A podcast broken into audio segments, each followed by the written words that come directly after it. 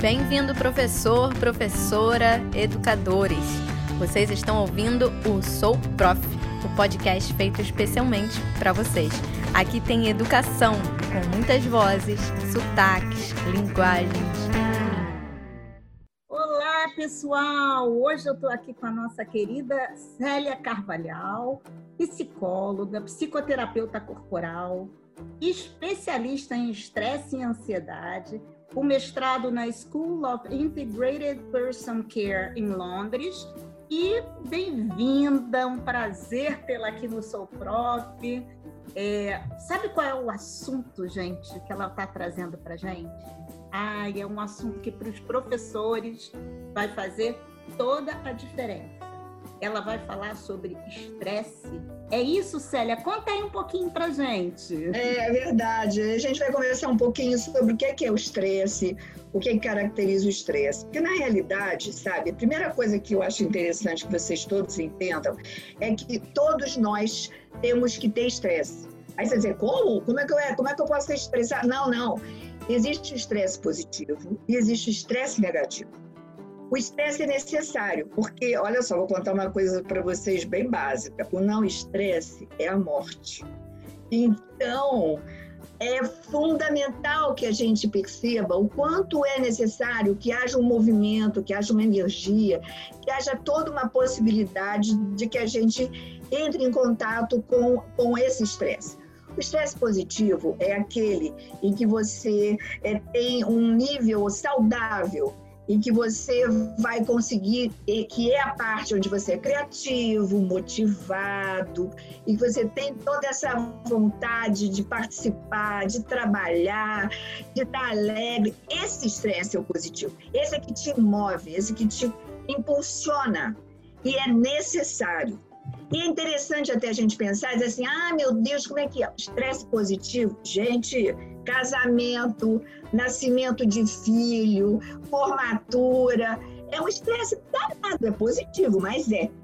Muito verdadeiro, é, Célia. Estou adorando, verdade. Muito não bom. É? Engraçado que a gente não pensa sobre essa perspectiva. Toda é vez que verdade. você fala em estresse, já vem a coisa negativa. Mas você está trazendo um ponto fundamental.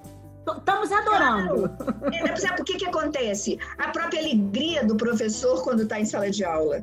E, e, eu posso dizer isso porque eu também sou professora. A minha formação é de professora. Eu dei muito tempo aula de professor, como professora, universidade, FGV. Gente, olha só. Eu estou falando aqui sobre o ponto de vista psicológico, mas também sobre o ponto de vista do olhar do professor. Com isso, eu posso, eu posso entender perfeitamente tudo que está acontecendo, principalmente agora.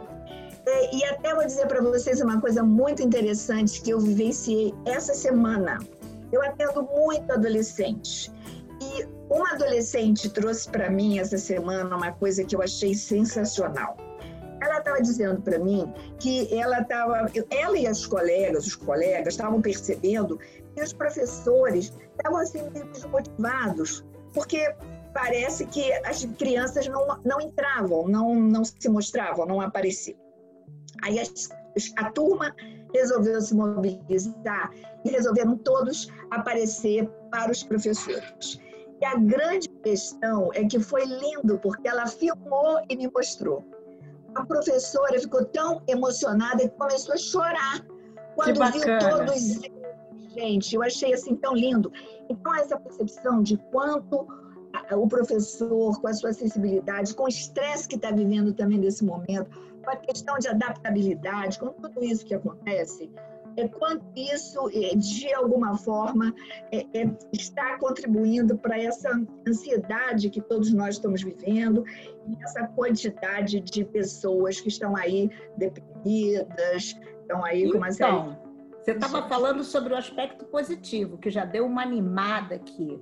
Mas e quando essa, esse estresse é o problema? Quando ele causa o problema? Quando ele é negativo? Eu posso dizer que eu posso dizer assim. Como é que isso. acontece isso? Enfim. Então, olha só, o que, que acontece? O que, que é o estresse, na realidade? É um acúmulo de pressões que o indivíduo ele vai recebendo ao longo do tempo e que com isso ele fica desequilibrado. dá, dá uma certa, sabe, instabilidade emocional nessa pessoa.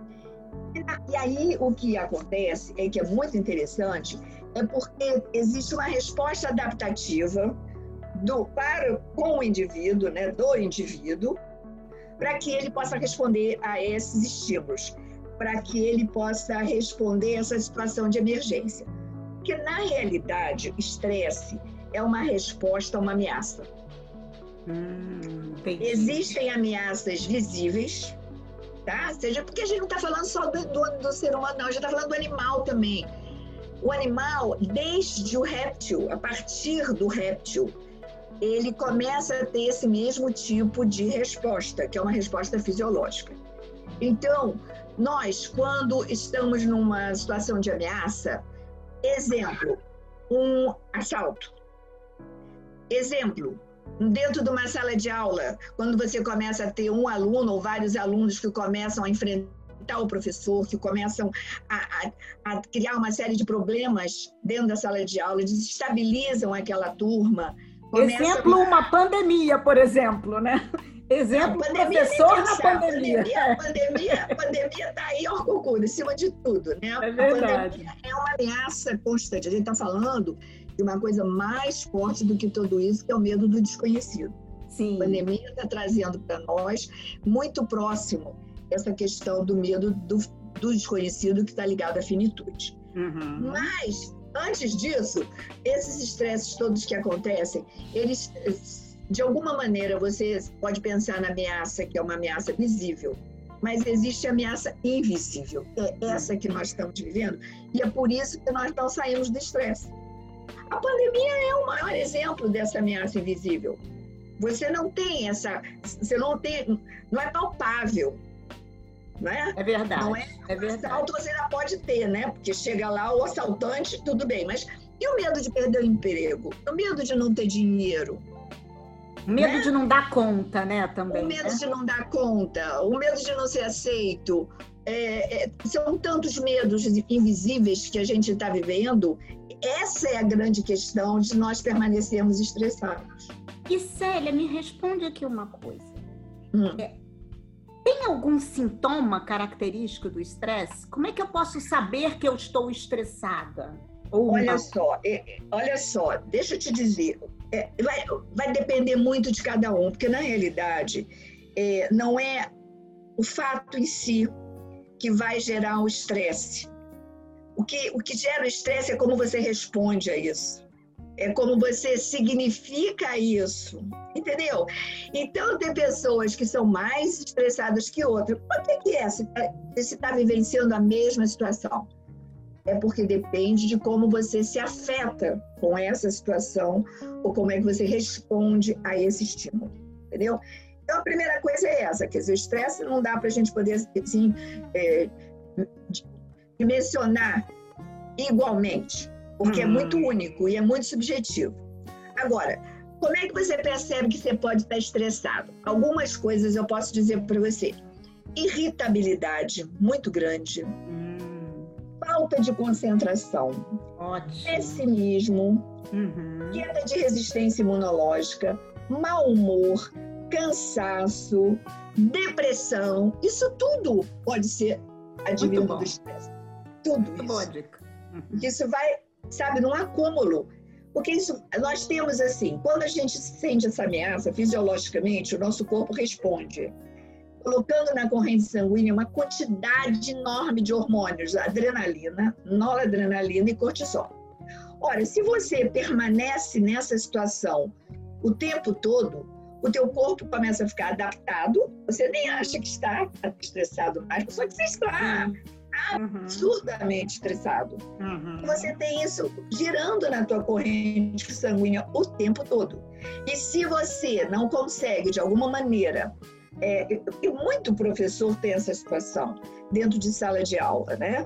Porque tem o problema da direção, tem o problema dos pais, tem a forma como vai lidar com os alunos, tem agora essa questão de se adaptar à, à, à nova situação da, da, da pandemia tem uma situação de valorização, de segurança, de se sentir admirado, das condições de trabalho, de reconhecimento.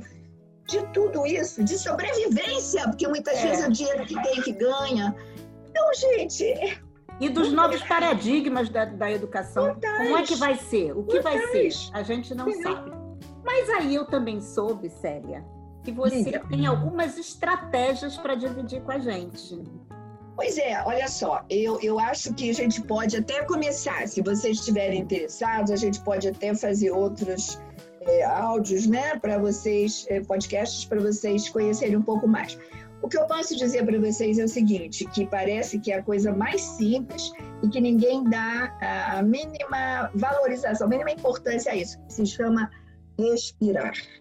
Opa! Respiração, é a respiração, ela é fundamental para acalmar o nosso nível de ansiedade, de estresse. Como é que é? Você vai dizer assim, como é que é isso, Alexandre? Como é que é isso? Ó, vou explicar para vocês. Se vocês observarem um bebê, vocês vão ver como esse bebê respira. Ele respira com o abdômen distendido, que vai trazendo o ar, vai subindo, e ele vai fazendo o que a gente chama de respiração completa. Só que quando nós nascemos, nós fazemos direitinho, que está tudo imprintado no nosso DNA, na nossa espécie. Só que ao, longo do tempo em que nós vamos sofrendo uma série de traumas, de, de, de, questões do meio ambiente, essa coisa toda, nós vamos diminuindo essa capacidade de respiração. E se vocês começarem a perceber, a maioria das pessoas faz somente uma respiração diafragmática, diafragmática, desculpe do diafragma para cima, que responde a 10% da capacidade de respiração. A respiração completa é 60% do abdômen, 30% torácica e 10% aqui na parte superior do peito. Então, a respiração vai acalmar, em média, 70% do nível de ansiedade. Eu vou ensinar para vocês a respiração completa do yoga é muito fácil de fazer.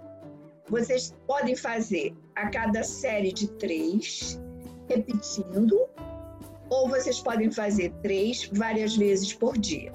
A minha sugestão é: vocês vão começando a treinar essa respiração e conforme vocês forem respirando melhor, vai mudando o software. Vocês vão mudando. Muito bom. Muito bom. Aí, e aí vocês vão percebendo qual é a diferença quando vocês começarem a respirar ofegante, vocês vão começar a sentir necessidade de fazer essa respiração. Eu faço direto, porque isso já faz parte do, do, do meu selo. Né? Uhum. Mas vocês podem, qualquer um pode fazer, quantas vezes quiser por dia, no momento que estiver se sentindo ansioso. À noite, na hora de dormir, sempre é muito bom para melhorar a qualidade do sono é o seguinte: vocês fiquem num lugar calmo, fiquem sentados relaxados. Botem a mão no abdômen, fechem o olho e sigam a seguinte regra: ar para dentro, barriga para fora. Ar para fora, barriga para dentro. A respiração é feita o tempo todo de boca fechada. E aí é o seguinte: vocês vão puxar o ar que normalmente a gente faz ao contrário, as pessoas têm muita dificuldade. Quando puxa o ar, bota a barriga para dentro. Não é. Quando puxar o ar, bota a barriga para fora e bota a mão no abdômen para sentir que a barriga está, está estendendo. É, Aí você puxa o ar e vai trazendo o ar para cima. Vai puxando o ar e vai trazendo o ar para cima. Conta um, dois, três, mentalmente. Quando você expirar, você vai contar até cinco. Um, dois, isso mentalmente, gente. Um, dois, três, quatro, cinco. E a barriga vai para dentro. E começa de novo, barriga para fora, puxa o ar, um, dois, três, barriga para dentro, puxando o ar, um, dois, três, quatro, cinco, e vão fazendo a cada três conjuntinhos, três respirações equivalem a um pacotinho. Então, se vocês puderem fazer mais, façam seis, nove, façam quantas vezes vocês quiserem. Na hora que vocês estiverem muito nervosos, na hora que vocês precisarem. Vamos aqui, gente. Célia, eu adorei essa dica de respiração. Eu acho que eu vou ter que escutar esse podcast muitas vezes para poder aprender tudo direitinho, mas eu estou me sentindo muito mais confiante. Quero te agradecer essa aula de simpatia, de conhecimento, essa gentileza de você ter estado aqui com a gente. Quem está falando aqui é Kátia Galvão, eu sou líder do Sou Prof e aguardem os próximos episódios. Um beijo, Célia, muito obrigada. Nada, beijo grande. Gostou do conteúdo desse episódio? Compartilhe com os amigos. E se quiser ajudar a construir esse canal, mande a sua sugestão de pauta pra gente. Acesse o nosso site souprof.com.